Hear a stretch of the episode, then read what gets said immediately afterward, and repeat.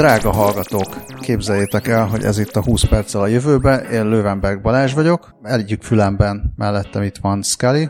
Sziasztok! Hogyha lenne velem szemben fülem, akkor ott lenne Dávid. Hello! És annyi sok kicsi hírünk van most, hogy inkább el is kezdem, és rögtön átadom a follow-up zászlót, vagy nem tudom mit Scully-nak. Állítólag van follow-up, vagy olvasói levél, vagy valami. Igen, igen, a gépségszalonnak írt Tamás még másfél héttel ezelőtt, csak az első üzenetét sajnos nem láttam időben, de szerencsére egy olyan hírt küldött, amivel egyébként is foglalkoztunk, azzal, hogy a robotkutyák figyelmeztetik az embereket a parkokban, hogy ne hogy, hogy tartsák a social distancinget, és akkor ezt nem láttam, viszont Tamás nem adta föl, és ezek után még elküldte ezt a gifet is, amit itt így beletettem a jegyzetekbe, amin így uh, annyi történik, hogy ugyanez a robotkutya, vagyis hogy hasonló robotkutya megcsúszik egy banánon, és kb. így me- megnyugodhatunk, hogy jó, akkor így mégsem fognak mi- minden szinten kordában tartani minket a robotkutyák, hogyha már nagyon elegünk van abból, hogy ők terelgetnek minket, akkor csak hajítsunk eléjük egy banánhéjat. Én azért Rokkó sárkányának megüzenném, hogy én nem értek egyet a robotkutyák banánhéjjal való kínzásával. ö, kínozni nem is szabad, de itt így ö, biztos nem lett olyan nagy baja. Reméljük.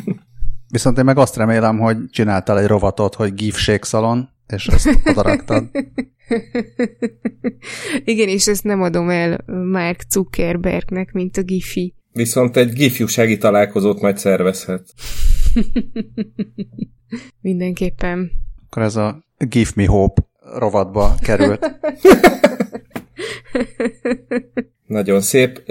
Egyben ne is, pán, ne is essen pánikba senki, már csak azért sem, mert tegnap volt a törülköző nap, ugye, a galaxis utikalauz stoposoknak, rajongók nagy örömére, viszont ma még ennél is fontosabb dátum van, ugyanis ma van 40 éve, hogy Farkas Bertalan űr, ma, magy, egyetlen magyar űrhajósunk, illetve zárójel Magyari Béla kiképzett űrhajós mellett természetesen. Szóval, hogy Farkas Berci 40 éve ilyenkor volt, indult el az űrbe, és az Európai űrkutatási Hivatal a Twitter oldalán, illetve az ISA History Twitter oldalán meg is emlékezett erről, úgyhogy ilyen soká Farkas Berci. Hát ő nem halt meg? Nem, a Magyari Béla halt meg. Ja, oké, okay. akkor ilyen soká. Bocsánat. Hát, kü- nem külön, különösen, hogy akinek halálhírét keltik, az sokáig él. Nagyon menő, és mi mikor követhetjük a példáját? Ö, nem a sok, a sok éléssel is, meg azzal is, hogy megyünk az űrbe. Hát ö, május 27-én biztos nem, de ha már van egy ilyen űr rovatunk, akkor nagyon időszerű az a sztori, ami a Kubiton is megjelent, meg mindenhol is megjelent, hogy szerdán lesz az első olyan űrutazás, amiben magáncég által gyártott űrhajó és rakéta visz embereket az űrbe, pontosabban földkörüli pályára, a, a nemzetközi űrállomásra, és, és hát ez, ez nagyon nagy dolog. Tehát ez, ez szerintem tényleg olyan esemény, most robotkutyák ide vagy oda, meg egyéb híreink ide vagy oda, de nekem legalábbis ez egy, ez egy picit olyan amikor úgy másodszor is elolvastam, akkor, akkor valahogy tényleg úgy kattant az agyamba egy olyan, hogy e, ez tényleg egy kicsit ilyen na itt a jövő hír, hogy magáncég küld embert az űrbe.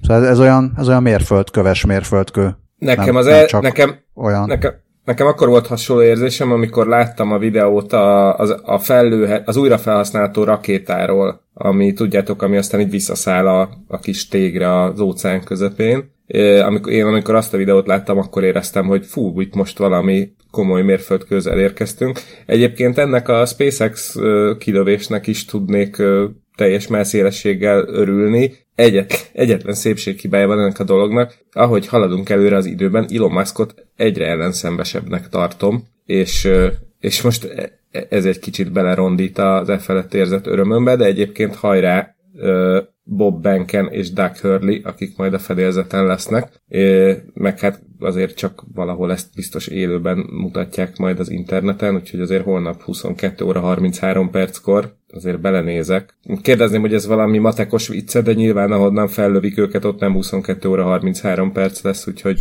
ugorjunk is.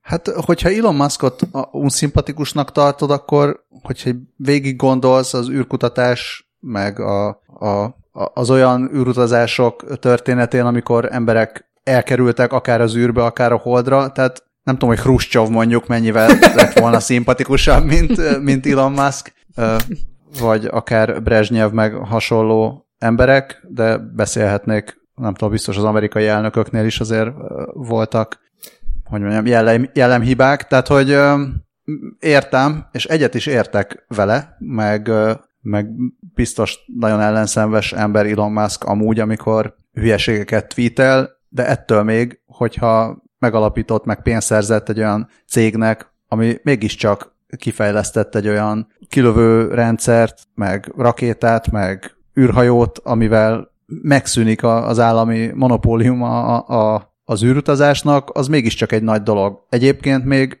még ebben a témában is lehet vitatkozni, mert ott van a Starlink, amivel ugye a fel, felő szintén a nem is tudom, hogy ez, ez most másik cég, de az is egy ilyen Musk-féle kezdeményezés, amivel szennyezik a, az éjszakát, meg megnehezítik a, a csillagászok munkáját, viszont cserébe nem tudom, lehet, hogy majd lesz olcsó wifi valamikor, fellőnek ilyen hordányi kis műholdkát, erről nem, nem is emlékszem, szerintem beszéltünk erről is, tehát, hogy vannak, lehet így is tekinteni arra, hogy ennyi ennyi mit csinál az Elon Musk, de meg, meg biztos rettenetesen undok ember, meg hülyeségeket beszél néha, de, de akkor is, de akkor is. Tehát ennél nagyobb, de akkor is tényleg nem is tudunk mondani nem, szerintem. Teljesen, teljesen jogos, tök igazad van. Uh, Steve Jobs is egy rengeteg ember utálta, meg, meg van is róla bizonyítékunk, hogy hát azért ő se volt egy túl kellemes ember, mégis tök jó dolgokat csinált. Én nem vitatom el, hogy ez iszonyatosan nagy dolog, és, és, és tényleg én nagyon örülök neki, hogy ez történik. Csak igazából, amit Elon Musk az elmúlt hetekben, hónapokban művel, az, az, az egyre szomorúbb, és ennyi. Nem, nem lehet, hogy ezzel akar motiválni arra, hogy vagy, vagy őt minél hamarabb kilőjük az űrbe, vagy, vagy meg legyen a motivációnk, hogy messze, nagyon messzire meneküljünk onnan, ahol ő van. Social distancing level Elon Musk, nem rossz. Na, minden esetre pár szó azért erről a, a küldetésről. Ennek Demo 2 a neve. A Demo 1 az tavaly tavasszal történt, és akkor csatlakozott egy legénység nélküli űrhajó az űrállomáshoz, most pedig két űrhajós, Doug Hurley és Bob Benken mennek majd egy nagyon kis dizájnos cuccban, már-már, már-már Star Trek-es, tehát ez nem, nem az a klasszik űrruha, hanem ebből is egy picit látszik talán a, a magáncég meg a magánpénzek jelenléte ebben a projektben, hogy, hogy sokkal inkább ilyen tudományos, fantasztikus filmekből ismert fekete-fehér egyenruha az, amit ők majd fognak hordani, és Teslában fognak te, természetesen menni a Kennedy űrközponttól a, az indítóállásig. Mit lehet még erről tudni? Egyébként mindketten már jártak az űrben, mindketten kétszer az űrsikló programmal, és 2018 óta készülnek erre a küldetésre. A, a, még annyi, hogy a, hogy a tesztküldetés sikerétől függ, hogy a, a NASA és a SpaceX közös repülései a jövőben rendszeressé válhatnak-e. A terv az az, hogy az űrállomásra, űrállomás után lenne a, a Holdra indított küldetés, és utána Elon Musk vágyálma a Marsra embert küldeni. Erre, erre te, szóval még annyi, hogy ehhez, ehhez nem ez a fajta rakéta lenne, tehát más, egyszer más, más kategóriájú rakéta kell ahhoz, hogy azt a nagyjából, hát most nem tudom, kb. ilyen 400 kilométer az, ami, amennyi, amilyen messze van a, az űrállomás a, a Földtől, vagy hát amilyen magasságban kering, azért ez nagyon más, mint a, akár a Holdra, pláne akár a Marsra eljutni. Jelenleg, hát nem is tudom, hogy van-e egyáltalán bárkinek, talán az oroszoknak. Hát nem, nem, nem is tudom, hogy kinek van most egyáltalán olyan rakétája, amivel egyáltalán mondjuk a, a, a holdig el lehetne juttatni embereket. Igen, hát az amerikaiak építik, és, és problémák vannak vele, meg nincs erre pénz és hasonlók, úgyhogy csak nekik, hát még igen, ha Kína titokban össze nem pattintott egy holdutazásra alkalmas rakétát itt a koronavírus oldalvizén. Én egyébként azt néztem, ez egy csak egy ilyen aprócska érdekesség, amiről igazából szerintem nem beszéltünk, hogy a NASA visszahozta a, a kukat logót, ugye a, amit a legtöbben ismernek, ez a klasszikus kék gömb, amit meatballnak hívnak, és van ez a piros, piros ilyen nagyon dizájnos betűvel leírt sima felirat, ez a Worm logó, amit azt hiszem, hogy a 70-es évek végén mm, kezdtek el használni, illetve a 80-as években. É, aztán visszatértek a, a Meatballra, és most nem olyan régen, ilyen egy-két hete mm, láttam, hogy visszahozzák a, ezt a Worm, logót, és uh, itt láttam, hogy Doug Hurley és Bob, Benken szkafanderén már ez is ott van, ha jól látom, mert a, olyan, mintha a bal vállukon lenne még egy Meet... Ja, de nem, az, az egy SpaceX logó, ami ott van, úgyhogy akkor ennyi. Akkor itt a NASA már abszolút az új logóval van jelen. Ez csak egy kis érdekesség. És, a, és az űrruháról még annyit, hogy, hogy tényleg azért néz ki ilyen menőn, mert egy hollywoodi jelmeztervező José Fernández tervezte, aki korábban Marvel szuperhősös filmekhez készített jelmezeket. Kicsit furán néz ki ezen a fotón, mert olyan, mintha itt a derek, derekuknál nem érne össze. Olyan, mintha egy, egy felhúztak volna egy ilyen fehér nadrágot, és fölülre meg fölvettek egy fehér hosszú ujjút.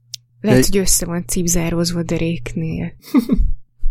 Igen, és ráadásul olyan, mintha kicsit olyan rövid lenne, tehát a jelmezboltban nem volt elég hosszú igen, felső. Igen. Hát tehát csak azt csak ismételítom magam, hogy, hogy azért ez tényleg iszonyatosan menő, tehát szavam nincsen rá. És csak ne, még annyi, hogy a, a Kubit is jelzi, hogy az időjárás, mint minden kilövésnél, persze közbeszólhat. A szombati előrejelzés szerint csak 40% az esélye annak, hogy olyan idő lesz szerdán, ami lehetővé teszi a kilövést. Az esős felhős időjárás mellett akár villámlás is lehet 27-én, ebben az, ebben az esetben három nappal elhalasztják az indítást. Na hát ezt mire a kedves hallgatók ezt hallják, már tudni fogják, hogy elhalasztották az indítást, vagy nem halasztották el az indítást, kivéve a Patreon támogatókat, akik lehet, hogy még mindig nem tudják. Szóval izgalmak, izgalmak all around az égben, és elképzelhető, hogy a Földön is izgalmak vannak, legalábbis Új-Zélandon, hogyha Új- az ember, hogyha az ember juh, akkor biztos nagyon izgul. Hát az ember juh, juh vagy juhász, mert igen, utóbbi esetben azon izgulhat, hogy lesz-e még munkája, ugyanis a Spot, a Boston Dynamics sárga robotkutyája, ugye pont amelyik kapcsán kapta Scully az olvasói gifet, ami a szingapúri parkokban járőrözik, azt most bevetik Új-Zélandon. az Új-Zéland, egy új-zélandi robotikai vállalat, a Rokos tette közé azt a videót, ami látszik, hogy a, a Spot kutya ö, hát birkákat vagy juhokat terel. Uh, igen, nagyon szívesen megnézném valamilyen módon, hogy, hogy, hogy tényleg a birkák ezt hogy reagálják le, hogy mit szólnak, amikor ez így oda csattog melléjük, de láthatóan működik a dolog, vannak ilyen légi felvételek, ahol látszik, hogy tereli őket a megfelelő irányba. irányba. Egyébként a ez most egy kísérleti mm, ilyen projekt, tehát kísérletez, vagy próbálják felmérni, hogy mennyire lehet alkalmas a robotkutya a gazdaságokban való felhasználásra, és hogy ennek során nem csak biokat terelnek, hanem a termést is ellenőrzik a mindenféle szenzoraikkal, és azt várják tőle a Rokosz vezetői, hogy a jövőben a gazdák akár otthonról is tudják ellenőrizni a gazdaság minden zegét zugát, úgyhogy hát most nem lennék az új-zélandi juhászok helyében. Lehet, hogy fo- foglalkozhatnak fontosabb dolgokkal helyette. Mi minden sajtóanyagban, amiben valami ilyen szuper csodálatos automatizált dologról írunk, a végén azt írjuk, hogy és akkor a szakemberek az igazán fontos dolgokra koncentrálhatnak a, mit tudom, repetitív, egyszerű feladatok helyett. Hát de Ez vigasztalja őket? Itt azért azt nézem, hogy nem, hát a juhászok munkáját kevésbé veszik el, mint a juhász kutyák munkáját, és a amikor láttam ezt a cikket, akkor valami rém lett, hogy ilyesmivel már foglalkoztunk, és akkor Scully meg is találtuk, hogy a 78. epizódban már beszéltünk arról, hogy megint csak Új-Zélandon ugató drónokkal terelik a nyájakat, vagy hát nem, nem mindenhol, de hogy volt egy ilyen sztori, hogy, hogy kamerával, tehát ilyen kamerával és a kutyaugatást közvetítő hangszorokkal felszerelt drónok állítólag jelentősen megkönnyítik a terelést, és akkor erről voltak videók, ami hát kevésbé menő, mint a, a spot, és, és azért nem arról van szó, hogy ez, tehát ez is csak egy ilyen kis próba, próba projekt volt, viszont ott azt mondták, hogy a, az idősebb, tapasztaltabb állatok, amelyek esetleg a, a kutyákra már nem annyira reagálnának, mert tudják, hogy úgyse bántják őket a kutyák, vagy nem tudom, elszemtelenednek, a, a drónoktól azért még ők is tartanak annyira, hogy engedelmeskednének a, a drónoknak, aztán lehet, hogy ennek az újdonsága is megszűnik egy idő után. Szóval ezt erről beszéltünk korábban, és, és úgy tűnik, hogy Új-Zélandon nagyon szeretik a, az újításokat, és akkor jön ez a spot. A Rokos videóját nézve viszont hát nagy, méltatlanul kevés kép van arról, vagy képsor van arról, hogy ez a spot ténylegesen terelő munkát végezne, és azt látjuk inkább, hogy az új-zélandi vidéket járja, mint valami ilyen, nem tudom, ilyen vidám túrázó valaki, pásztorbotja nincsen, át kell hídon, meg ilyen kis patakon. De hát ő maga a pásztorbot. Nyújtózik. és tényleg. És uh, amikor terel, az csak ilyen tíz, töredék másodpercig látható, és az is látható, hogy vannak ott azért kutyák, kutyák csak így nézik, mint a, nem tudom, vizsgabiztosok, hogy hogy teljesít a, az a új spot. fiú. Igen. De akkor, akkor valójában ö, még csak nem is a robotkutyák, vagy a, nem is a terelőkutyák munkáját veszi el a robotkutya, hanem a drónokét. Hát igen, az végül is lehetne ilyen rettenetesen meta. Ja. ja, amikor a robotok elviszik a robotok munkáját. Csak a traktorok ne jöjjenek zavarba a robotkutyáktól. Ö, már, is, már is ugrunk? Ennyit bírtunk mondani szegény terelő botokról? De, de igen, ez jogos, hogy, hogy én meg azt, azt találtam, azt a hírt így errefelé a Silicon Vádiban, hogy az izraeli határ környékén dolgozó farmerek azt tapasztalták, hogy amikor valamiféle konfliktusos helyzet van a határ valamelyik oldalán, értsd szinte mindig, tehát így Libanon, Szíria, Egyiptom, Gázai övezet környékén, akkor mivel mindenféle oldalakon, tehát nem, nem feltétlenül izraeli oldalról, hanem akár helyi szinten is a, a hadsereg használ ilyen GPS zavaró rendszereket, hogy a különböző fegyveres csoportok kommunik- kommunikációját megzavarja, akkor ugyanezzel szépen megzavarják az önvezető traktorokat is, és ezért a mezőgazdasági munkák sokkal nehezebbé válnak, vagy lehetetlenné. Most elképzeltem, ahogy így az izraeli gazdák összeszaladnak a kocsmába, hogy elkóborolt a traktorom, a határban látták utoljára.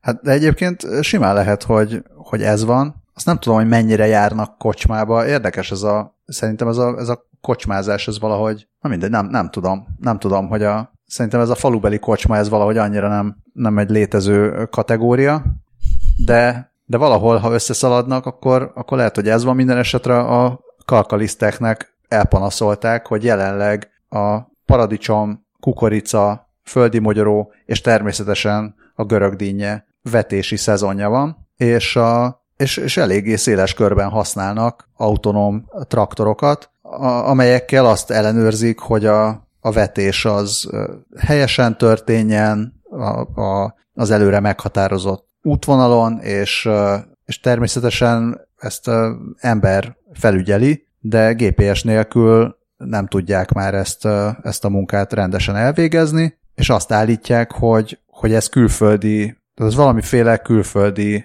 entitás csinálja ezt a zavarást. Ez, ez a cikk, ez arról szól, hogy, hogy ez az északi területeken, tehát itt Libanonról van szó, ahol a, ahol a Hezbollah drónokkal és, és egyéb hát ilyen pilóta nélküli repülő izékkel választják ki a, a célpontjaikat, és, és hát amikor a, hát azt nézem, hogy ezt, ezt nem tudom, hogy ezt akkor miért gondolják, hogy ezt külföldről zavarják, mert azt feltételezném, hogy leginkább az izraeli védelmi erők zavarnák a, a Hezbollahnak a drónjait. Minden esetre a cikkben azt is említik, hogy korábban a déli, déli határon, Egyiptomban az egyiptomi hadsereg használt ilyen GPS blokkoló? Ez a jamming, ez, ez blokkolás? Ez zavaró, ah, te, igen, zav- zavaró, zavarás. Te, mint a saját testeddel is képes vagy így, erre, így. tehát azért kérdezlek téged. Hogy... Szóval a, a sinai félszigeten aktív terrorista csoportok ellen használták ezeket elég rendszeresen, és, és ezért fordultak a mezőgazdasági dolgozók az izraeli kormányhoz, hogy ezt valahogy oldják meg. Mondjuk ezen most elgondolkodtam egy sort, hogyha azt mondják, hogy külföldi szervezetek zavarják a GPS-t, és ettől az önvezető traktorok megbolondulnak, hogy, hogy ugye elkezdtem gondolkodni, hogy ott azért az ilyen balhésabb izraeli határvidéke megnéznék egy-két ilyen önvezető traktort, hogy milyen nem egészen széria felszereltség van rajta, mert lehet, hogy találnánk egy-két olyat, amin hát ilyen mindenféle elhárító fegyverzet is van, és csak traktornak nevezik. e, illetve még az jutott eszembe, hogy hogyha ez elterjed jobban, vagy tehát szóval ez így egy ilyen általános műveleti eszköze lesz a különféle rendfenntartó szerveknek. A traktor? Majd, majdnem. Nem, a, a, az, ön, az önvezetés zavarás, hogy majd akkor kelleni fognak ilyen új jellegű nem tudom, közlekedési táblák, meg, meg megkülönböztető jelzések, hogy tessenek figyelni a Teslában ülő emberek, mert itt a következő 15 kilométeren zavarják a az önvezetést, úgyhogy szépen tessék kézzel vezetni, mint az állatok. És vessenek magukra a traktorral. ha csak úgy nem. Nagyon gyenge Teslábakon állna ez a technológia még. Ennyi volt a, hát majdnem, hogy high-tech Hát igen. De legalábbis a... mezőgazdaság. Közvetett high-tech Végül is a spot kutyák teheneket is terelgethetnek, ha arról van szó, csak lehet, hogyha ott a tehénnek nem tetszik, akkor annak némi hardware probléma lesz a vége. Igen, hát kár, hogy kecskékről nem volt szó, mert akkor a vénkecske is megnyalhatta volna a sót, mint ahogy a, akár egy nyalható képernyőt is megnyalhatott volna. Akkor a gondolta vé... volna, hogy ott só van. Akkor a vénkecske is meg, megnyalja a screenshot. Ó, de szép!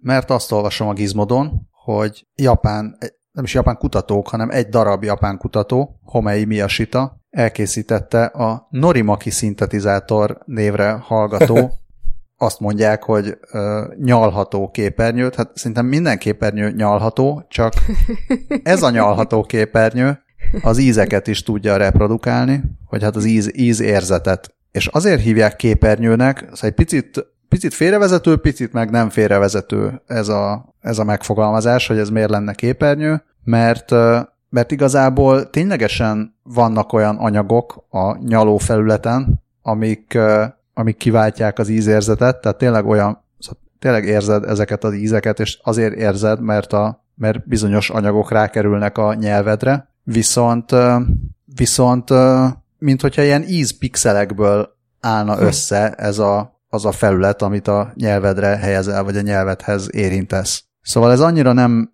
néz ki még, hogy mondjam, szóval nem, azt akartam mondani, hogy annyira még nem szexi, de hát végül is ahogy vesszük, tehát egy ilyen még, még nem néz ki úgy, mint a, mint a SpaceX űrruhája. Szóval van egy ilyen uh, túrórudi-szerű uh, cucc, mint hogy egy ilyen tekercselt valami lenne, amiből az egyik végén drótok jönnek ki, nem ezt nyalod, a másik végén pedig ilyen kis bütykök vannak, ilyen zselés bütykök, és azt nyalod. És a zselés bütykök úgy működnek, mint a képernyőn a pixelek, ahol a kék, zöld és vörös színű pixelekből elő tudnak állítani mindenféle színt, vagy hát úgy, úgy érzékeled a kék, zöld és vörös színek keverékéből előállított képet, mint hogyha az egyéb más szín lenne. Itt is úgy működik, hogy, hogy különböző hát ilyen zselés izék vannak ezekben a, ezekben a kis bütykökben, vagy ilyen, ilyen csövekben, és ezek édes, savas, sós és keserű, keserű és umami ízeket tartalmaznak, vagy hát olyan, olyan anyagokat, glicint, citromsavat, sót, magnézium, kloridot, remélem, hogy ennek nincsen valami jobb neve, és, és nátrium glutamátot tartalmazó zselét használnak, hogy, hogy ezeknek a különböző keverékéből a megfelelő ízeket érezd. És nem csak az alapízeket, hanem ténylegesen akár ilyen gumicukor, meg sushi, meg egyéb tényleges ételek ízét szimulálja. Hát erre nagyon kíváncsi leszek, hogy ez mennyire tudja élethűen visszadni, mert persze ilyen, tudom én, édes, sós, ilyesmit, azt, azt azért könnyebb előállítani, de amikor konkrét ízeket kell összerakni, azért az, az sokkal összetettebbnek tűnik nekem, mint hogy öt ilyen bütyökből ki lehessen keverni. Meg arra leszek kíváncsi, hogy majd ez is olyan lesz, mint amikor megvette a család a, azért a színes tintasugaras nyomtatót, és mindenki egy hétig a csodájára járt, hogy micsoda színei vannak, aztán kifogyott bele a piros, és mindenki ott hagyta megrohadni a szoba sarkában, főleg miután rájött, hogy mennyibe kerül a toner. Szóval, hogy, hogy majd kíváncsi leszek, hogy ez is milyen lesz, hogy fogadjunk, hogy ebből is mindig ugyanaz fog kifogyni mondjuk az édes zselé, zselé patron, vagyis nem is zselé, de hát végig zselé, csak izéből agar, agarból csinálják és hogy akkor majd hogyan lehet ezeket után tölteni, de mindestre nagyon izginek tűnik ez a cucc, mert, mert ezzel már régóta próbálkoznak, hogy szag meg íz továbbítást, ezt hogy lehet megoldani. Eddig ez tűnik a legkigondoltabb szerkezetnek ezen a téren. Ja, meg tök izgi, hogy hova fog ez kifutni, és hogy vajon otthoni felhasználásra veszel-e, vagy, vagy lesznek-e ilyen tudom, étteremszerű képződmények, ahova bejársz ilyeneket nyalogatni. Hát azt írják a, a, a Gizmodo utolsó, utolsó bekezdésében fantáziál a, a, a riporter, hogy, vagy a cikkírója, hogy persze jelenleg túlságosan nagy darab ez a prototípus, de ha majd miniaturizálják egy olyan készülékké, mint, a, mint mondjuk egy e-cigi, amivel, ha jól tudom, semmiféle probléma nincsen semmilyen szempontból, és akkor, akkor ezeket lehet majd akár rendszeresen széles körben használni, és végül a mondat, amivel, amivel nem tudom, annyira nem értek egyet, hogy nagyon-nagyon nem. Tehát, hogy maga a, ez, a, ez az ilyen pici eszköz, akkor tudná reprodukálni azt az érzést, mint amikor megeszel egy darab csokit, vagy megiszod a milkshake anélkül, hogy egyetlen kalóriát is el kellene fogyasztanod. Hát nem tudom, szerintem az, hogy mondjuk megnyalsz egy, megnyalod a csokit, vagy megnyalod a milkshake vagy ilyesmi, az nem adja ugyanazt az érzést, mint amikor elfogyasztod. Tehát a, nem, nem csak a nem csak az ízhez tartozik ez a kellemes érzés, hanem, hanem ténylegesen egy gyomorba juttatáshoz is. Szóval nem, nem tudom, hogy ez mennyiben lenne. Igaz, hogy nem vépeztem még, tehát lehet, hogy a, ez a vép érzés is megadja ugyanezt. Mm, szerintem nem, vagy hát, hogy az teljesen más. Úgyhogy ez nem, meg, meg ebben igazad van, tehát ez tényleg érdekes. Én még azon kezdtem el gondolkodni, hogy ez itt tök jó, de hogy, hogy tényleg milyen felhasználási módokat lehet erre kitalálni. Most nekem először az jutott eszembe, hogy mondjuk nem tudom, most nyilván egy óriás hülyeséget fogok mondani, de hogy például egy borkóstoló, hogyha nem tudom, ott vagy a, nem tudom, a Tesco-ban, nyilván kocsival mentél, meg nyilván nem, nem úgy szoktak bort kóstoltatni, hogy akkor ott így ezt kitöltik, de hogy mondjuk szeretné venni otthonra egy bort, és akkor így azt mondja, hogy itt van ez a QR kód, ezt kattints le, nyomd a nyelvet, nyelvethez a cuccot, és akkor érezheted a savas tanninokat, meg a, az egyebeket. E, illetve még hogyha ez jutott eszembe, hogy itt felmerült, hogy, mond, hogy otthonra, vagy más, más helyre fognak majd ilyet vásárolni. E, én már ki is találtam egy olyan éttermet, ahol, ahol ilyen különböző ízeket próbálhatsz végig. Lig Donalds néven fogom szabad, szabadalmaztatni. Ezt megszavazzuk neked. Közben nézegetem, a kommentelők is már különböző dolgokat találtak ki. Például valaki megjegyezte azt, ami valóban nekünk is eszünkbe juthatott volna, hogy mondjuk a szagok nélkül az ízek azok félkarú óriások, szóval eléggé fura lehet az, hogy íz lesz valamit, de nincs ott a, a szag hozzá. De persze itt nem arról van szó, nem, nem arról van szó, hogy ezt a prototípust tervezik megcsinálni kicsibe és felhasználó barátba, és akkor az egy termék, hanem arról van szó, hogy az ízérzékelést próbálja valamivel, vagy hát az ízek létrehozását próbálja valamivel uh, szimulálni, és ez a, ez a, ez a pixel-szerű megközelítés se jutott el valamihez, egy prototípushoz. Ami biztos egy jó lépés, hogy ahhoz, hogyha ha szeretnénk eljutni oda, hogy hogyan lehet ízeket reprodukálni, anélkül, hogy elkészítsd a, magát a, az ételt, hajrá, Homei, Miasita és társai. Nem hiszem, hogy bárki itt, vagy akár Homei, Miasita sem arra gondol, hogy három év múlva ezt majd megveheted a, a boltokban vépként, és akkor jó lesz valamire. Meg, meg arra gondoltam, hogy a, esetleg olyan dolgot tudok elképzelni, hogy, hogy létrehoznak majd ilyen ízetlen, kalóriamentes dolgot, ami, ami valahogy ilyen textúrákat tud reprodukálni. Tehát például, hogyha csokit eszel, akkor kap, vagy csokit ennél, de nem ehetsz, vagy nem akarsz enni, akkor fogsz egy darab ilyen, ilyen valamit, ami, aminek olyan a textúrája, mint egy kocka csokinak, ezt elkezded rágni, és közben a nyelvedre meg megjön a csoki íz, akkor lehet, hogy az már egy kicsit közelebb vissza a valós érzethez. Ez már nagyon bonyolultnak hangzik. Mélyre mentünk. Ma inkább egyél csokit.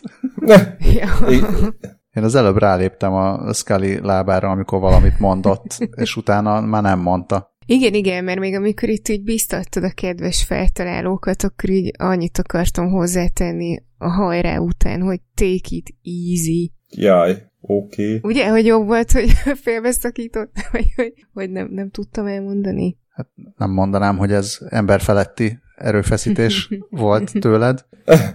Legalábbis nem akkora, nem akkora emberfelettiség, mint a DeepMind Agent 57 nevű AI-ja, ami az Atari 57 játékát játsza emberfeletti szinten. Ami, mint megtudtam, egy, egy teszt a AI-oknak, hogy a Atari 57 játékát milyen szinten tudják játszani. Ez az Atari benchmark. És ezek nem állnak neki csalni, hogy leállítják a játékot, hogy ne veszítsék el, meg hasonlók? Hát az nem lenne, az nem lenne emberfeletti szint. Ja, ja, ja. Szóval uh, itt ténylegesen az a cél, hogy minél nagyobb pontszámot, vagy minél magasabb pontszámot érjenek el, és ezt 2012-ben indították, mint, mint egy ilyen tanulási környezetet. A jól ismert Two Minute Papers hívta fel a figyelmemet erre a nagy eredményre. Ez Zsolnai Fehér Károly AI kutató sorozata. Meg lehet nézni 7 percben az ő videóját erről, vagy pedig el lehet olvasni a DeepMind blogján a cikket erről, ami azért, azért érdemes, mert, mert a videóban tényleg nagyon össze van sűrítve minden, és ott igazából az a, a, a lényege ennek a, az eredménynek, hogy nem arról van szó, hogy, hogy különböző, különböző hát ilyen AI-ok megnyerik ezeket a játékokat, és akkor az egészet összepakolják, hanem ugyanazzal a megközelítéssel, meg ugyanazzal a rendszerrel felépített ilyen tanulási ügynök játszik az összes játékkal, és mindegyikben külön-külön veri a, a legjobb emberi játékosokat. És azt írja le a DeepMind cikke, hogy leírja a 2012 óta megvalósult fejlődést, ami önmagában is érdekes, meg az, hogy mik azok, a, mik azok az összetevői, vagy a fő, főbb összetevői ennek a rendszernek, amik lehetővé teszik ezt az eredményt. Meg egy picit azt is, hogy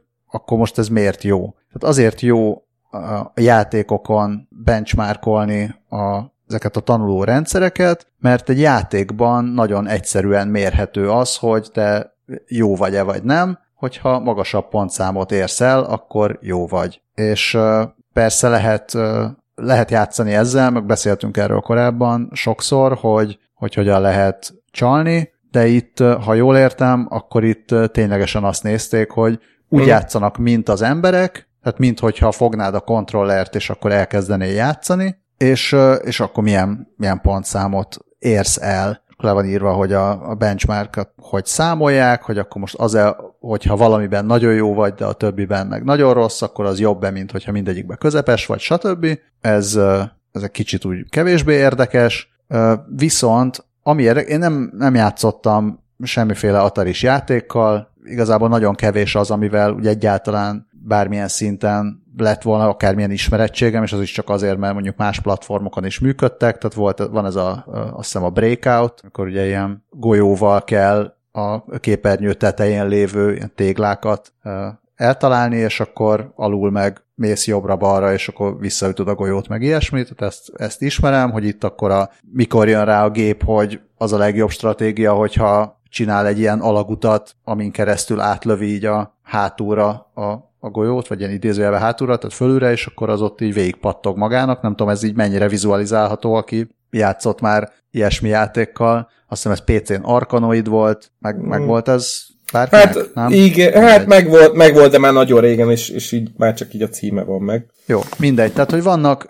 ö, vannak olyan játékok, amikben, amikben ja, rövid, vagyok, persze. rövid távú stratégia van, vannak olyanok, amikben hosszú távú, tehát egyszerűen van olyan, van olyan amiben ö, nagyon, tehát ilyen kíváncsinak kell lenni, tehát nem elég csak azzal foglalkozni, amit úgy éppen látsz, hanem, hanem érdemes új stratégiákat keresni, és ezt ahhoz hasonlítják, hogy például, hogyha ha étterembe mész, akkor az a jobb, hogyha ha mindig ugyanazt rendeled, mert akkor, akkor nagyon elégedett leszel, mert egyszer már ízlet, vagy pedig mindig mást rendelsz, mert hát ha a következő étel az még jobban fog ízleni, mint a, mint a múltkori.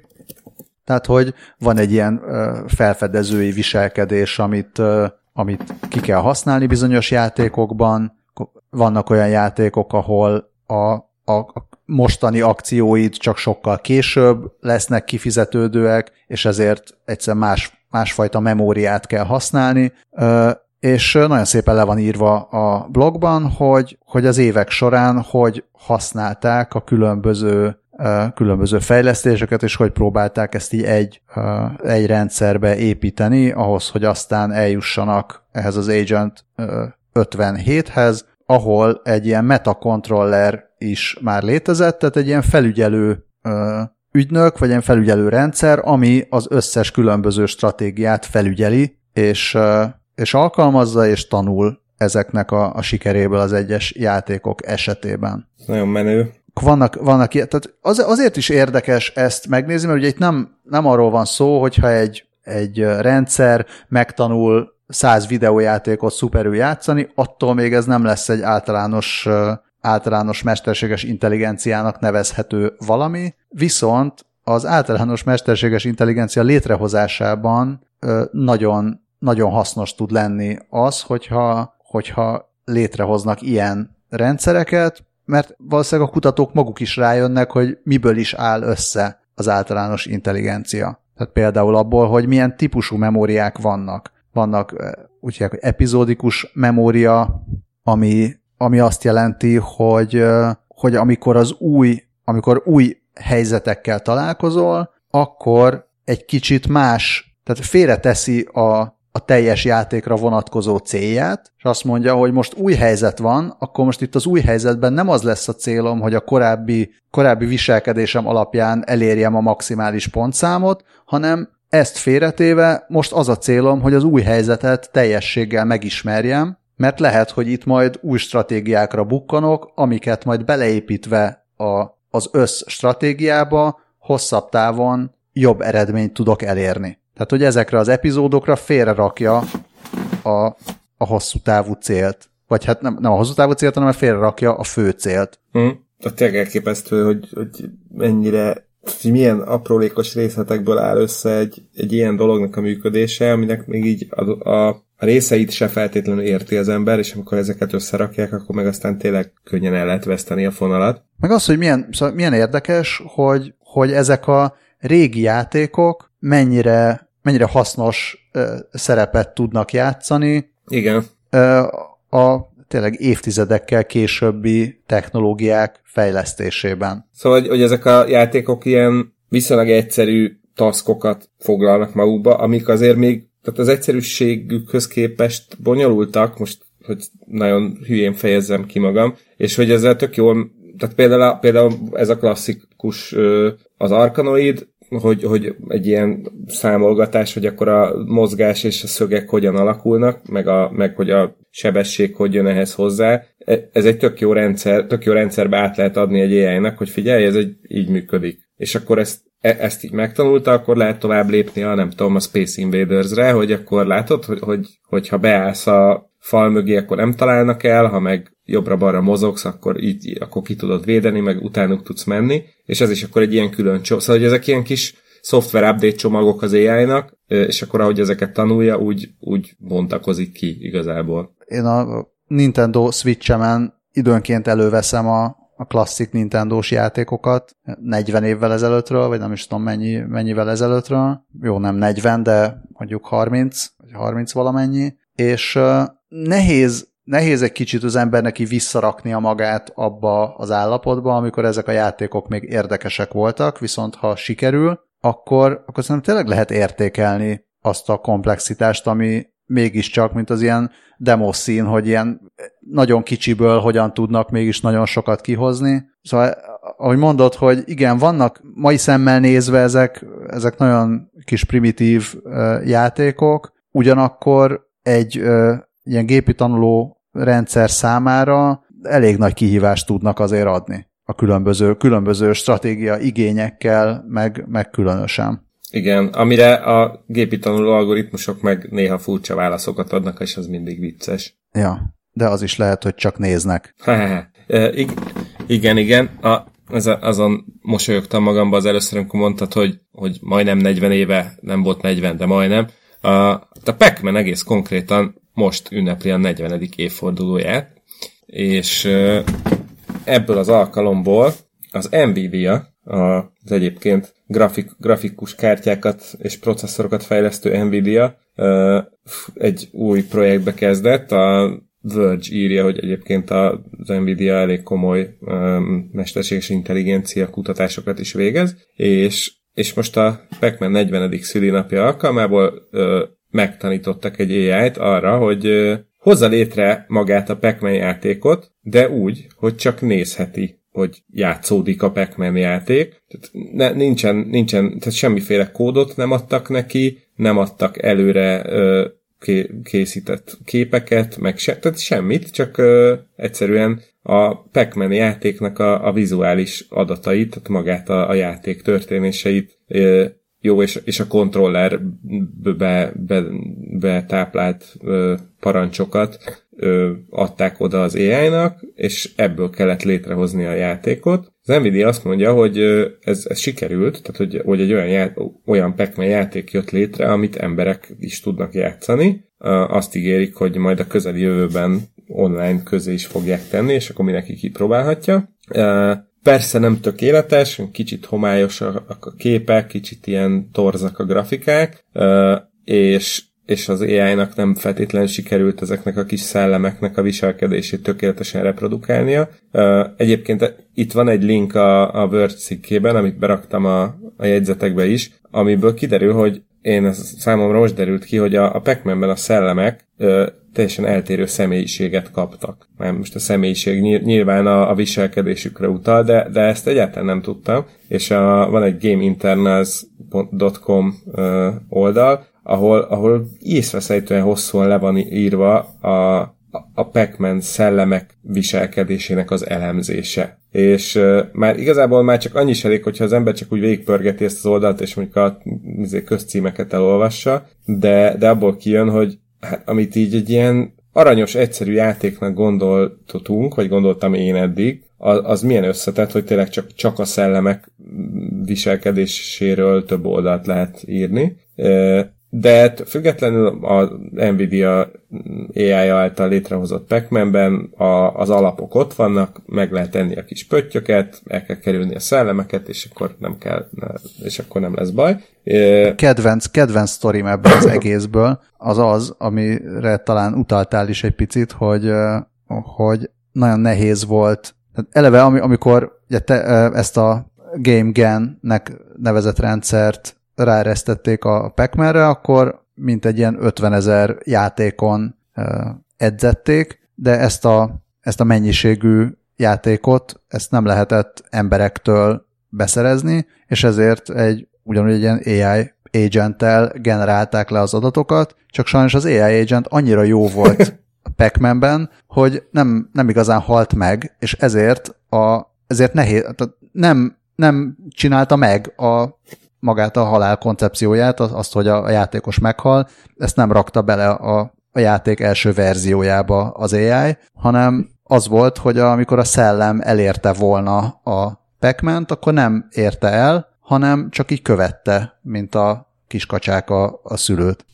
Igen, ez, ez is egy nagyon szép uh, AI uh, viselkedés. Yeah. És erre most így első körben mindenki vállalatom alatt, hogy jó, és akkor mi van, megnézte azt, megcsinálta ugyanazt, de hogy ez egy olyan kutatás, ami, aminek sokkal komolyabb való világbeli hatásai is lehetnek. Te, hasonlít az Atari 57-es cuccra, mert E, ami az első lépéseket illeti, a, a, tehát hogyha ezt egy kicsit jobban kifejlesztik, akkor, akkor az AI beszállhat például videójátékok fejlesztésébe, úgyhogy megnézi, hogy igen, így ilyen a játék, így néz ki a, a világ, amiben játszódik, és akkor azt mondják neki, jó, figyelj, generálj már egy új szintet, vagy egy új küldetést ehhez a játékhoz, ott van nálad az összes összetevő, oldjad meg, mi addig kimegyünk a csapattal ebédelni. E, és ez pedig azért jó, mert, mert hogy ahogy, ahogy ezen a területen fejlődnek majd, a, azt mondja a, az Nvidia szimulációs technológiáért felelős alelnöke Rev.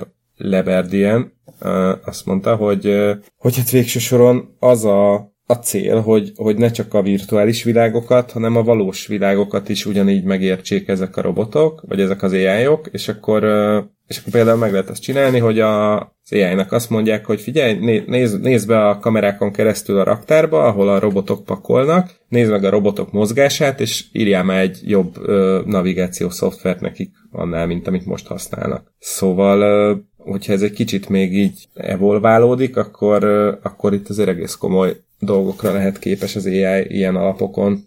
És a végén ír nekünk egy jobb játékot, mint az élet? Igen. Hát is úgy írja meg, hogy nem lehet benne meghalni. Ennyi. Ami Na, az egészen fura lenne. lesz. És akkor annyi pontot szereznénk, hogy rekordot döntünk. Vink, és, vink. És akkor mindenkit majd a követnek a zombik. Mi? Hát, hogy, hát, mint ahogy a, a, a nem meghaló szellemek követik a pac úgy követik majd az embereket és a zombik, de semmi, ez egy hülyeség volt, és ugrom, ugrom is rá a Scully által feldobott labdára. Pedig, pedig, várjál, pedig van legalább ezer film, amiben ilyen, ilyen storyline-ok vannak. Igen, és most ezt mindet nagyon gyorsan letölthetjük majd, ugyanis az Indexen beszámoltak róla, hogy ausztrál kutatók megdöntötték az adatátvitel rekordját, másodpercenként 44,2 terabitnyi információ továbbít, továbbításával, ráadásul ezt már meglévő optikai kábeleken sikerült megvalósítani, úgyhogy ez azt jelzi, hogy a világszerte kiépített üvegszálas infrastruktúrában még van bőven tartalék. Egyébként egyetlen optikai chipet használtak erre, és ez elég ahhoz, hogy szupergyors internet hozzáférést biztosítson 1,8 millió háztartásnak. Mm, ez azt jelenti, hogy 1000 HD felbontású mozifilmet lehetne a másodperc tört, egy töredék része alatt letölteni. A, egyelőre az a baj vele, hogy még nincs olyan eszköz, ami, aminek az adattárolója ennyi adatot ilyen rövid idő alatt tudna rögzíteni. Uh, úgyhogy egyelőre még csak arra jó ez, hogy több ezer felhasználó digitális szórakozását biztosítsa, írja az Index, amit nem teljesen értek. A lényeg az, hogy a, egy úgynevezett mikrofésű csipet használtak, egy microcombnak hívják ezt, ami 80 különböző hullámhosszú infravörös lézert tud kiváltani egymagában. Ez, ez egy ilyen egy 20 forintos a nem tudom, kilenced része kb. Most így szemre. Ez most így mindenkinek. Ezt most mindenki, el, ezt most mindenki el tudja képzelni, igen.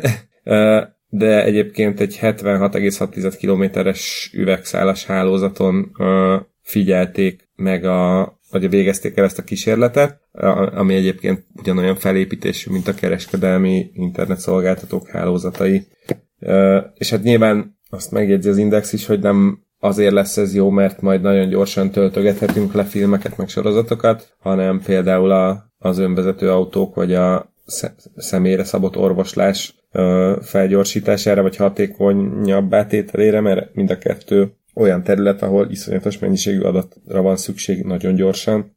De tényleg szerint... próbálom dekódolni, próbálom dekódolni, amit írt a, a cikk, hogy ha jól értem, akkor magyarul ez úgy hangozna ez a amennyiben létezne olyan eszköz, hogy hát lehetne ezzel gyorsan torrentezni, de ennek hiányában csak streamelni lehet majd, ami nekem egy picit ilyen fura igen, igen, én is erre jutottam körülbelül, és akkor én is pislogtam, hogy na jó, de hogy a streamen meg úgyis csak egy filmet nézünk egyszerre, vagy mondjuk egy nagy család, és mindenkinek van saját gépe, akkor nem tudom, ötöt. Hát de... meg minek kéne, minek kéne bármit letölteni, hogyha ha majdnem, hogy ilyen végtelen sávszélesség áll folyamatosan az ember rendelkezésére, akkor, akkor ritkán akarsz bármit is letölteni majd. Én próbálom közben visszafejteni, hogy hogy működik ez az egész, de azt nem teljesen értem. Jó, oké, van ez a mikrofésű, vagy micsoda, ami azt írja, hogy szimulálja az infravörös lézerek működését, tehát hogy 80 lézer helyett olyan, mint hogyha több száz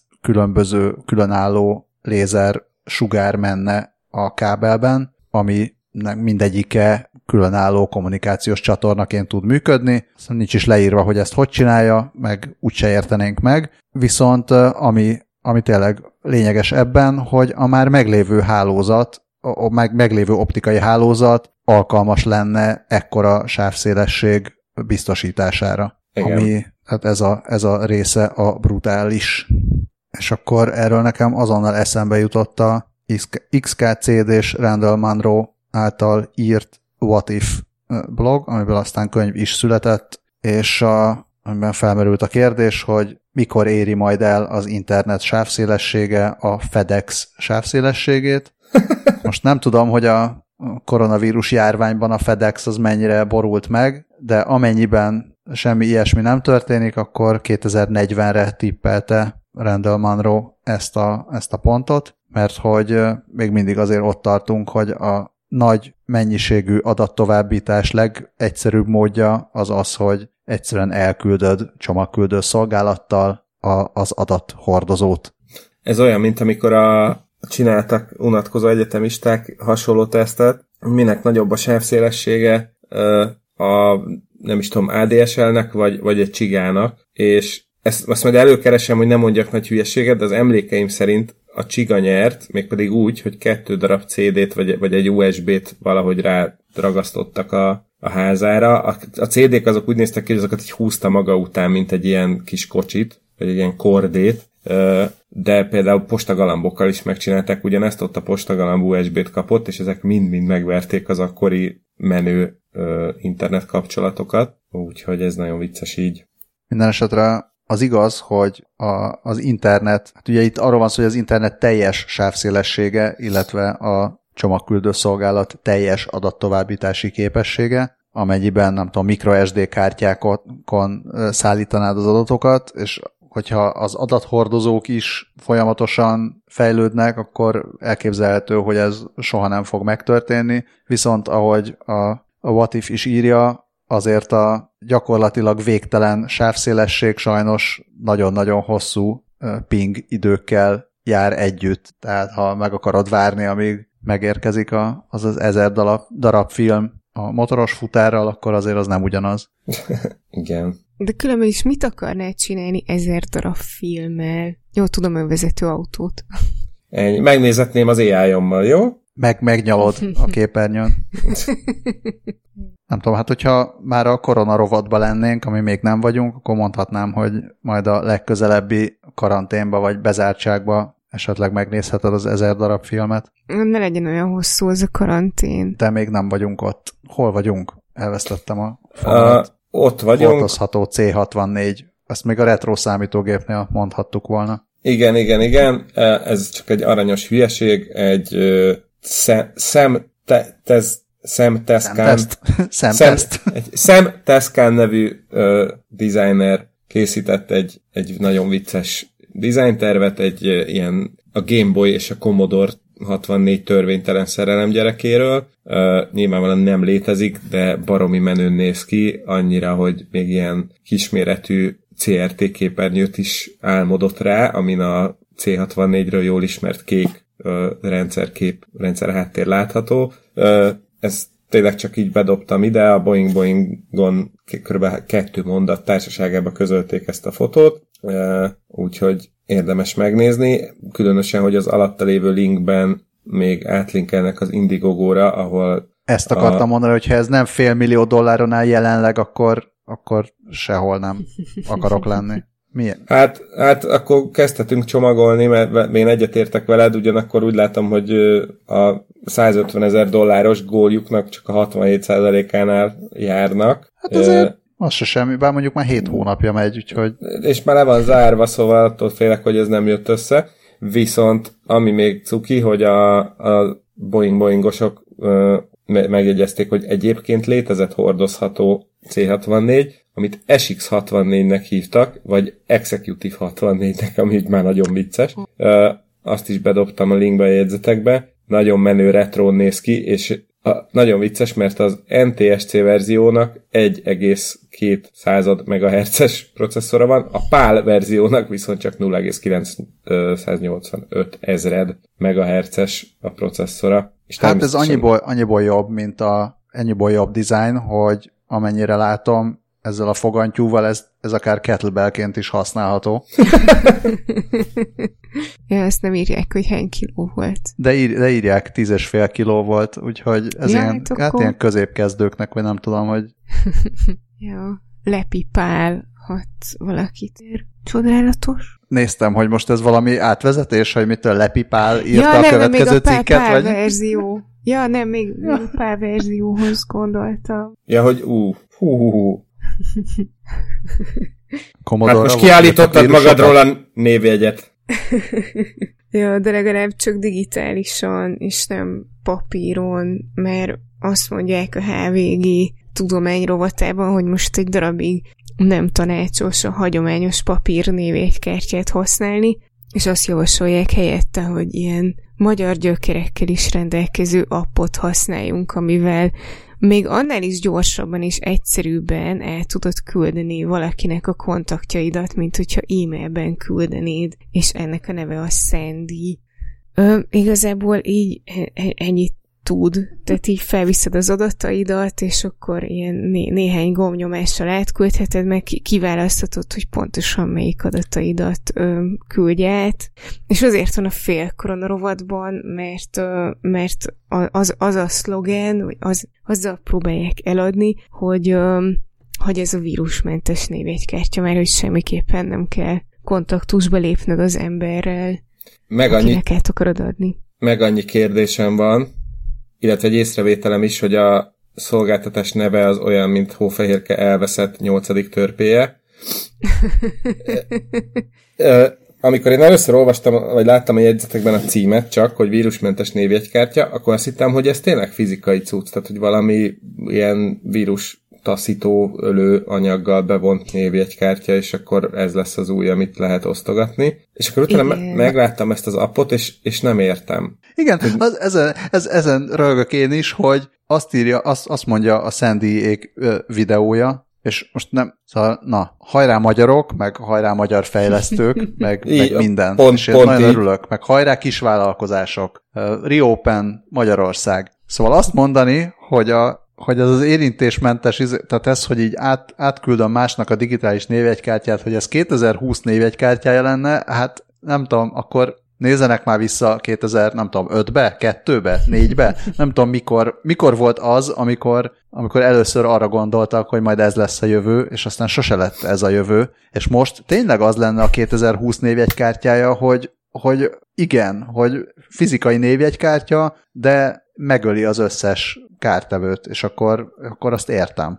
És egyébként még lehet belerakni NFC-t is, és akkor a telefonodra is rámegy. És a telefonodról is kinyírja a vírusokat. Igen, de, de azt a részét nem értem, hogy miben más ez, mint hogy elküldöm a kontaktodat? Igen, az meg a más, igen. Tehát, Tehát hogy... hogy ezt értem, értem akkor, amikor, amikor minden, tehát egyáltalán amikor bárkinek esetleg volt olyan telefonja, amiben lehetett 20-nál több kontaktot tárolni, jó, most lehet, hogy túlzok, de legalábbis, hogyha átküldted a másiknak bármilyen módon, nem tudom, hogy SMS-be a kontaktodat, akkor jó esetben 25 karakter belőle olvashatatlan volt, tehát ezt így oké, okay, értem, de most már ezen túl vagyunk, tehát hogy nem...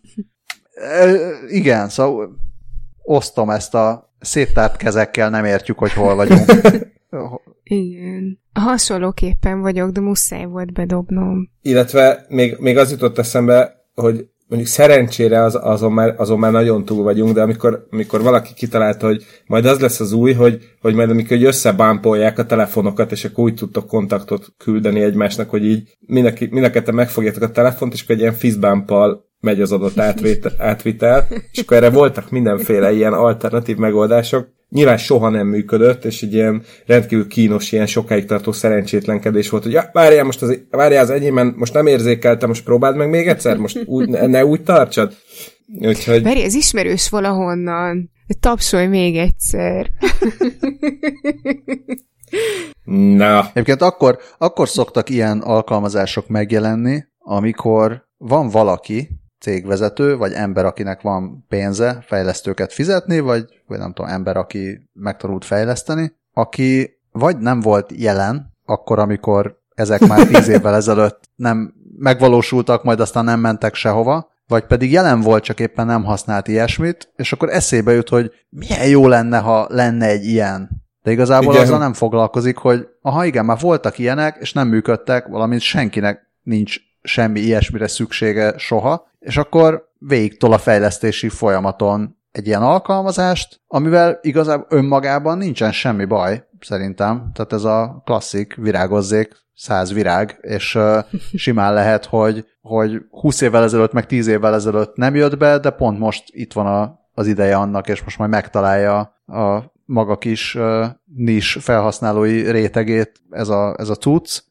Zárója nem hiszem, de hogy, hogy egy HVG tudománynak ez miért érdekes 2020-ban? Lehet, hogy ők se voltak ott akkor, amikor Lehet. ezek már voltak. Lehet. Meg, lehet. meg tehát az, az, az most itt tényleg, tehát a, a, ha valamivel el, el lehet adni, akkor az a koronavírus, hogy ja, hogy most akkor így nincsen kontakt, tehát azt el tudom képzelni, De hogy, van. hogy emiatt hát, most valakinek eszébe jutott, de jó.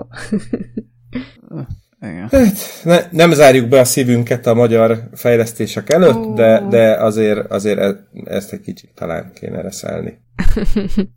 És ha már nem zártuk be a szívünket, a, a maszkunkat azért még zárjuk be, amíg, amíg tart a, a járvány, vagy hát amíg még szükség van rá, hogy tartsuk egymástól a távolságot, és a tömegközlekedésen és az üzletekben vigyázzunk egymásra. Ebben segíthetne egy fejlesztés, egy Design Maker néven YouTube-ozó jó ember fejlesztett egy olyan maszkot, ami egyrészt baromi futurisztikusan néz ki, mindenféle menő fények vannak rajta, és, és tényleg olyan, mintha a Darth Vader lélegeztetőgépe 1.0, még a sorozatgyártásba kerülés előtt körülbelül.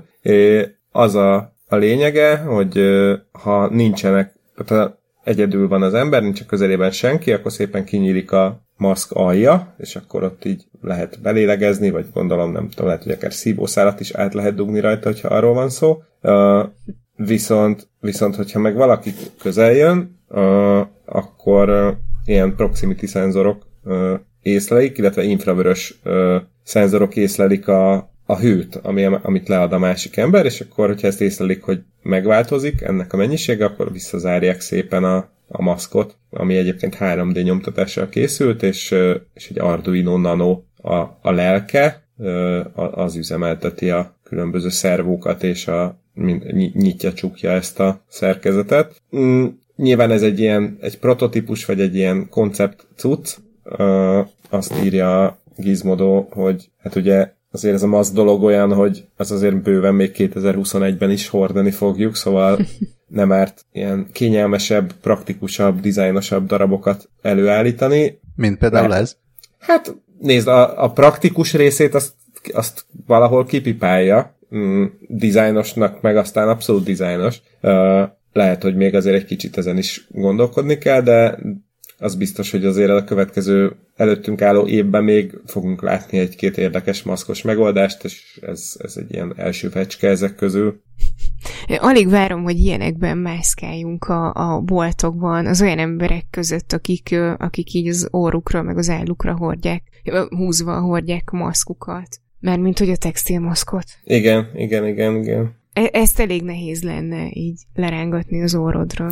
Hát meg ennek van egy olyan kiállása, hogy szerintem nem is merne beszólni senki, ha egy ilyenbe belépnél a közérbe vagy a postára. Mert tényleg olyan kicsit, mintha a Batmanből a Bén kilépett volna. Igen, ak- akár az, akár nekem amikor így megláttam először, így az jutott eszem, hogy, hogy Darth Vadernek levették a sisakját, vagy a külső borítást. Igen, igen. Viszont a, a maszkal az van, hogy nem az most a leg, nem azt mondom, legújabb álláspont, de hogy nekem úgy tűnik, mintha az lenne a leginkább ilyen elfogadott mondás, hogy, hogy nem magadat véded a maszkal, hanem másokat védesz a maszkal. Tehát, hogy elsősorban a maszkordás az nem azért jó, hogy te ne fertőződj meg, hanem hogyha mindenki maszkot hord, akkor, a, akkor mindenki nem köpi ki a saját dolgait másokra. Hát, hát igen, igen, igen. De ugyanakkor nyilván... Csak hogy meg... akkor a Scully, Scully által említett ilyen állon, meg fülön, meg könyökön hordott maszkokkal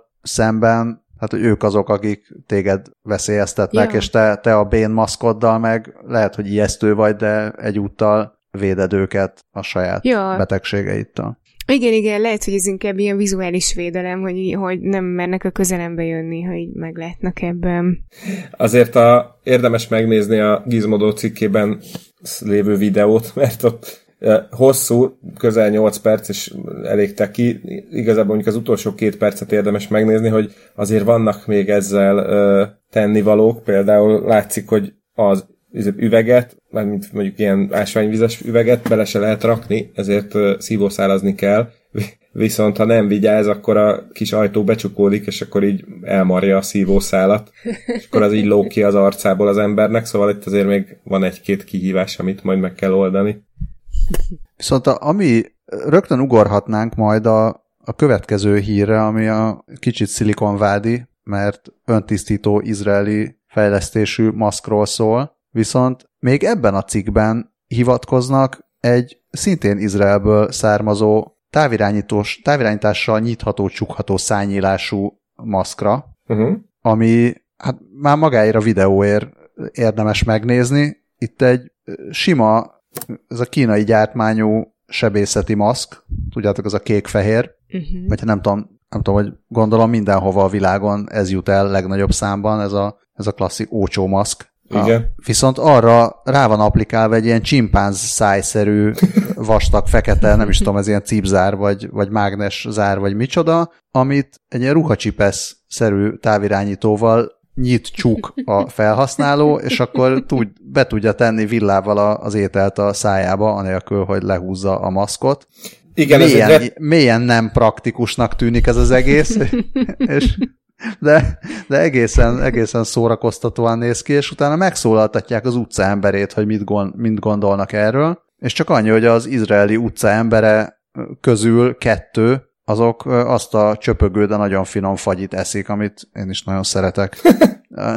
és, és mondják, hogy hát természetesen úgy mondják, hogy a torkukon hordják a maszkot, és tolják be a, a fagyit a szájukba, és, és azt nyilatkozzák, hogy nem tartják valószínűnek, hogy ez a maszk kibírna egy ilyen fagyi fogyasztást, mert szanaszél csöpögne így is minden mindenhova. Ez, ez a fagy egyébként ez ilyen, ez ilyen, ez a spirálfagyi, vagy szóval ez a... Nem, nem, nem, annyi van, hogy ez egy, ez egy olasz típusú gelato, teljesen normális fagyi, csak valahogy az adagolást úgy számolták ki, hogy mindig egyel, kev, egyel kisebb tartályba vagy töltsérbe rakják az adott mennyiségű fagyit, mint mint kéne, és ezért rohadt gyorsan meg kell enned a fagyi kétharmadát, hogy bármiféle esélyed legyen megúszni az egészet. Még soha nem próbáltam azt, hogy azt mondom, hogy figyelj, lehet az, hogy ezt az adagot kérem, de az egyel nagyobb pohárba, mert úgyis tudjátok, hogy a fele túllóg. De úgy látom, hogy ez egy széles körű probléma, nagyon finom. Visszatérve még erre a nyitogatható maszkra, ez, ez, a, ez egy ilyen mélyen disturbing videó, mert egyrészt az ember, aki így bemutatja, olyan, olyan nem tudom, mi az életörömnek a szöges ellentéte, de szóval az, az a depresszív hangulat, amiben ott így ül, ilyen szomorú arccal, és lapátolja a maszk mögé a kaját, az, egy do- az még csak egy dolog, de hogy egyébként a- látszik, hogy a kezével alig bírja azt a csipeszt összenyomni, úgy remeg a keze, és hogy az is látszik, hogy minden egyes falatot így szépen végig húz, vagy ez mind biztos, hogy hozzáér a maszk külső részéhez, ami gyakorlatilag feleslegesé is teszi onnantól a használatát. De hát akkor el is mondtad, hogy miért van neki ilyen borzalmas kedve. Nekem az, az tetszett, amikor így néhány villanásig a, a szájnak a szemszögéből mutatja. Igen, igen, igen. Hát ez, ez az igazi science. Nekem az, az a bajom az összes ilyen furamaszkal, meg a furamaszk hordási szokásokkal, hogy ugye egyre több ilyen vicces hasonlatot is um, hallani ezekkel. Volt egy, volt egy infografika, ami azt magyarázta el, ö, te, ö, mert úgy, úgy magyarázta el, hogy miért kell maszkot hordani, ö, hogy ö, mi lenne, ha az emberek lepisilnék egymást, és akkor, hogyha ö, egyik ötökön sincs nadrág, akkor az egyik lepisil téged, és akkor pisis leszel, de hogyha van rajtad nadrág, akkor az így már valamennyit felfog, és hogyha mind a kettőtökön nadrág van, akkor akkor te nem leszel pisis, hogyha ő lepisilne téged. Ö, és akkor azóta, hogyha így meglátok valakit, akinek így nincs az orrán és a száján a maszk, a, akkor mindig az jut eszembe, hogy, hogy hát akkor ő most így tulajdonképpen le akar pisilni mindenkit így, így körülötte. Ez volt az egyik, ami gyakran eszembe jut, a másik pedig egy olyan ö, kis grafika, ö, ami azt mutatja be, hogyha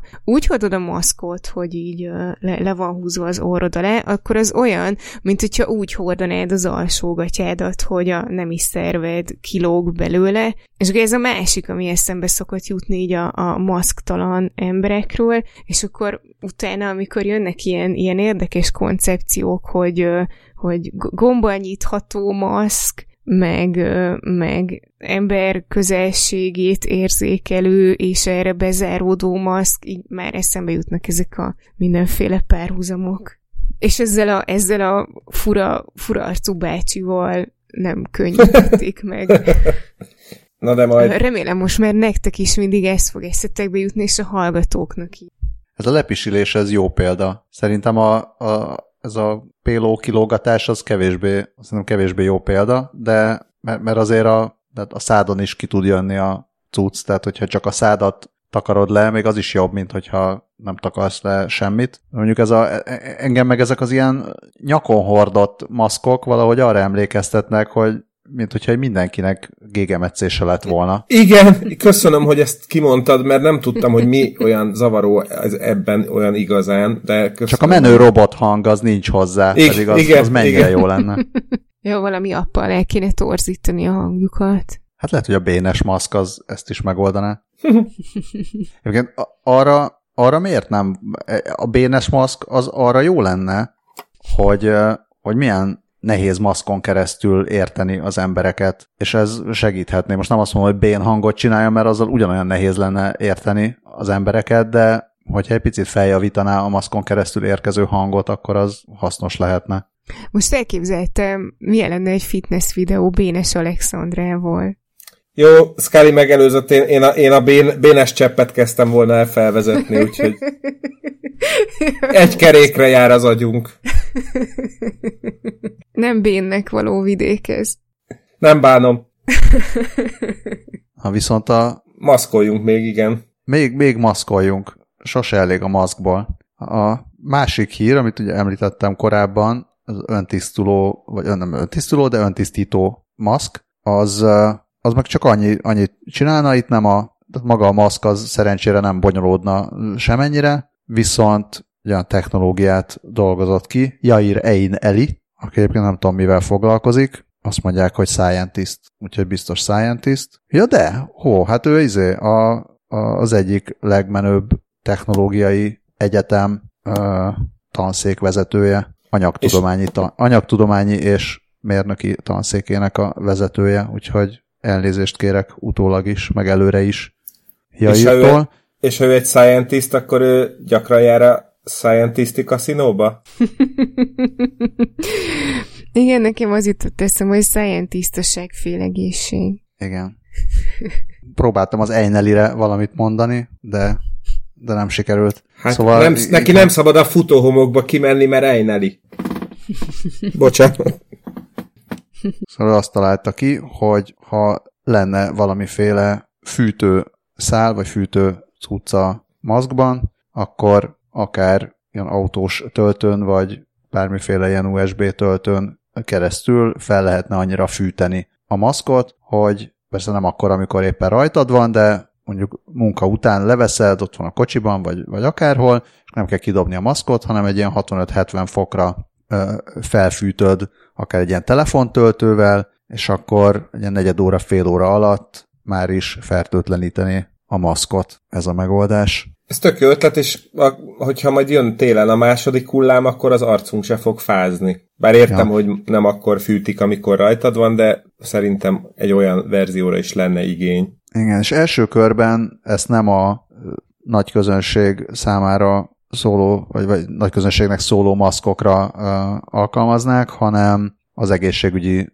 dolgozók, ilyen N95-ös, meg, uh, meg annál magasabb szintű szűrést biztosító uh, maszkokra, tehát amik azért ilyen stabilabb szerkezetűek, mint ezek a, hát idézőjelben egyszer, nem tudom gyakorlatban hányszor használatos ilyen kis kék-fehér vékonykat cuccok, szénszálas fűtőelemmel oldanák ezt meg. És arra gondolt először, hogy valamiféle hát ilyen aksival oldaná ezt meg, de aztán rájött, hogyha, hogyha ilyen elemet vagy akkumulátort rakna a maszkba, akkor, akkor túl nehéz lenne.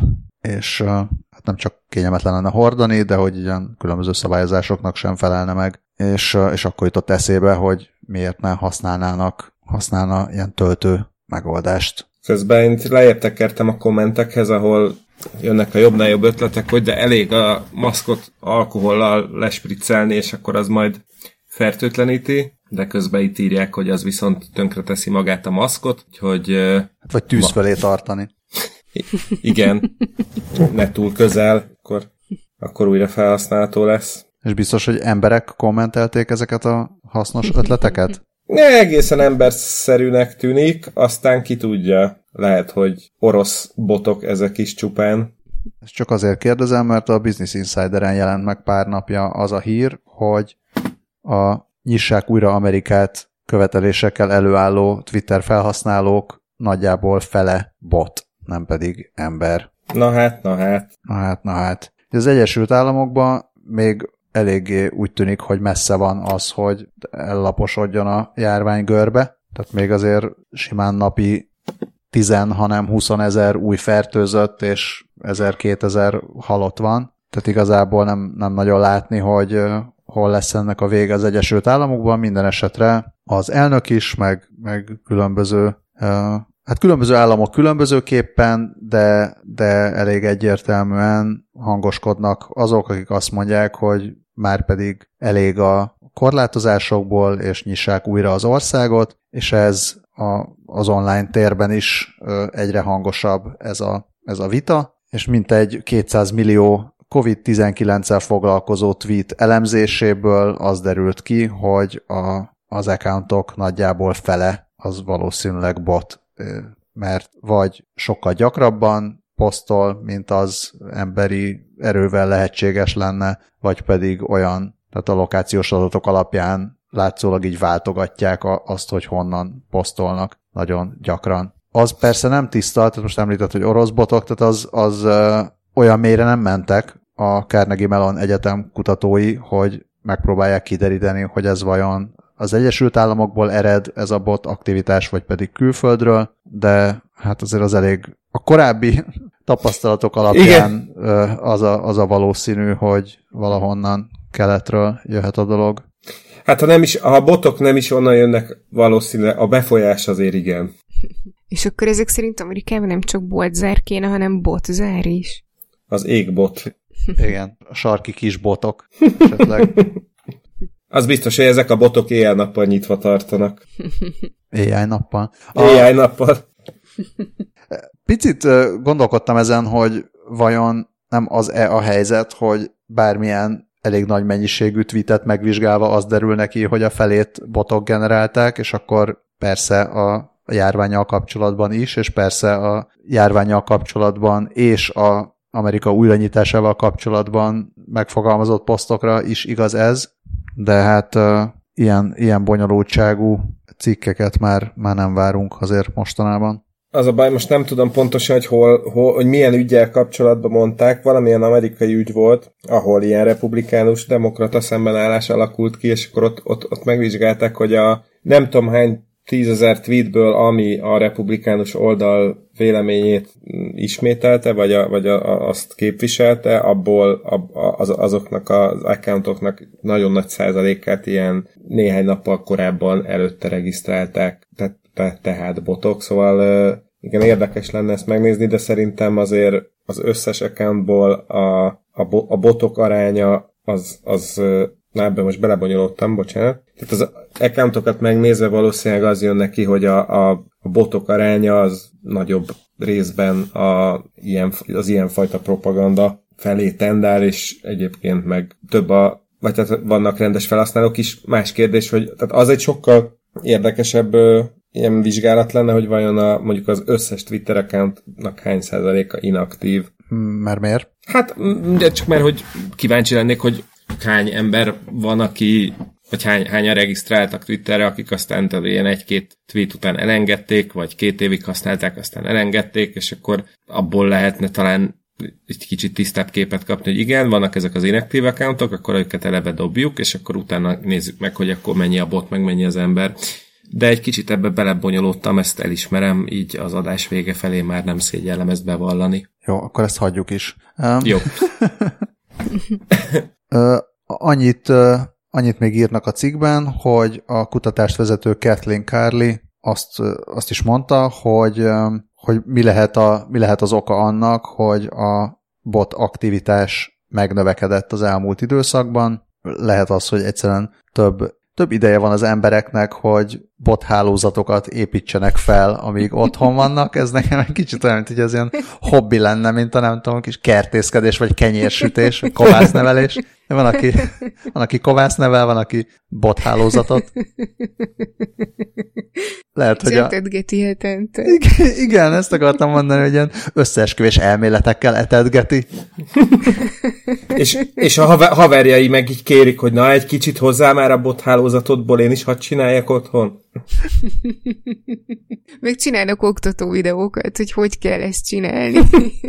hát lehet, hogy a Dark Web-en ezt is megtalálnánk, de, de azt is mondják, egyrészt a, hát ez a bérbevehető botnetek is egyre könnyebben elérhetők. És ami ilyen bérbevehető, az személyre a bot.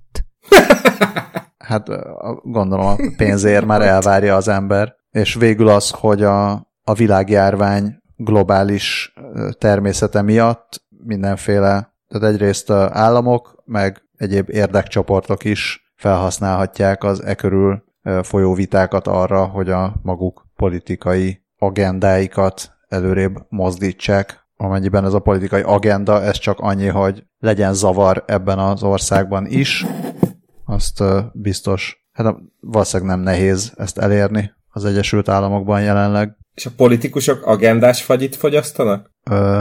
A hagendásra gondoltam. Ja, Jézus, úr Isten, jó ég. Ajaj. Hát... Uh...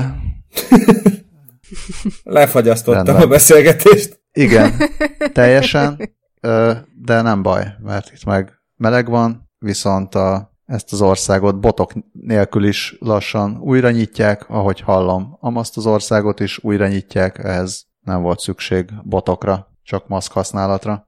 Igen, de arra még most is majd szükség lesz a továbbiakban, úgyhogy a drága hallgatóinkat kérjük, hogy az újranyitás ellenére tanúsítsanak felelősségteljes magatartást a továbbiakban is, hogy a második hullámot minél jobban elodázhassuk. Igen, és hogyha rága hallgató, akkor meg használjon ilyen nyitható, csukható maszkot.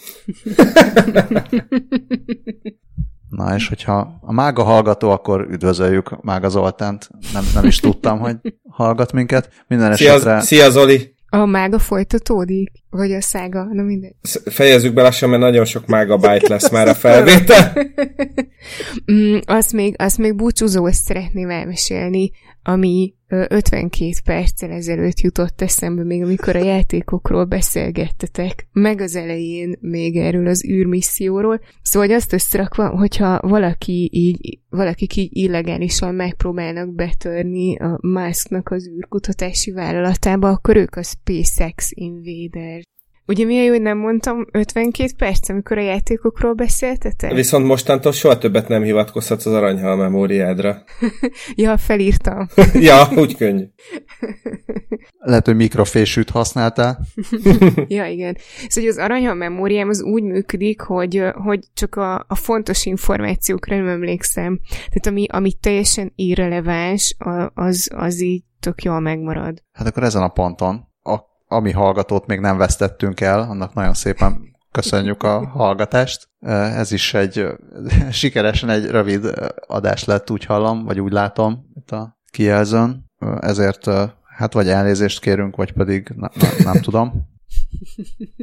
Szerintem ne ezért kérjünk elnézést az összes többiért. Minden, minden másért. Kellemes maszkviselést, vagy kitartást, vagy akármit kívánjunk-e mindenkinek. Ne a, ne a torkotokon. Tehát torkon nem annyira érdemes maszkot viselni, ez, ez tény. Meg könyökön sem, meg nem tudom, még ilyesmin. Ja, igen, én is kitartást kívánok a hallgatóknak, meg, meg jó egészséget. Jól van akkor. Hát akkor szervusztok. Sziasztok. Hello.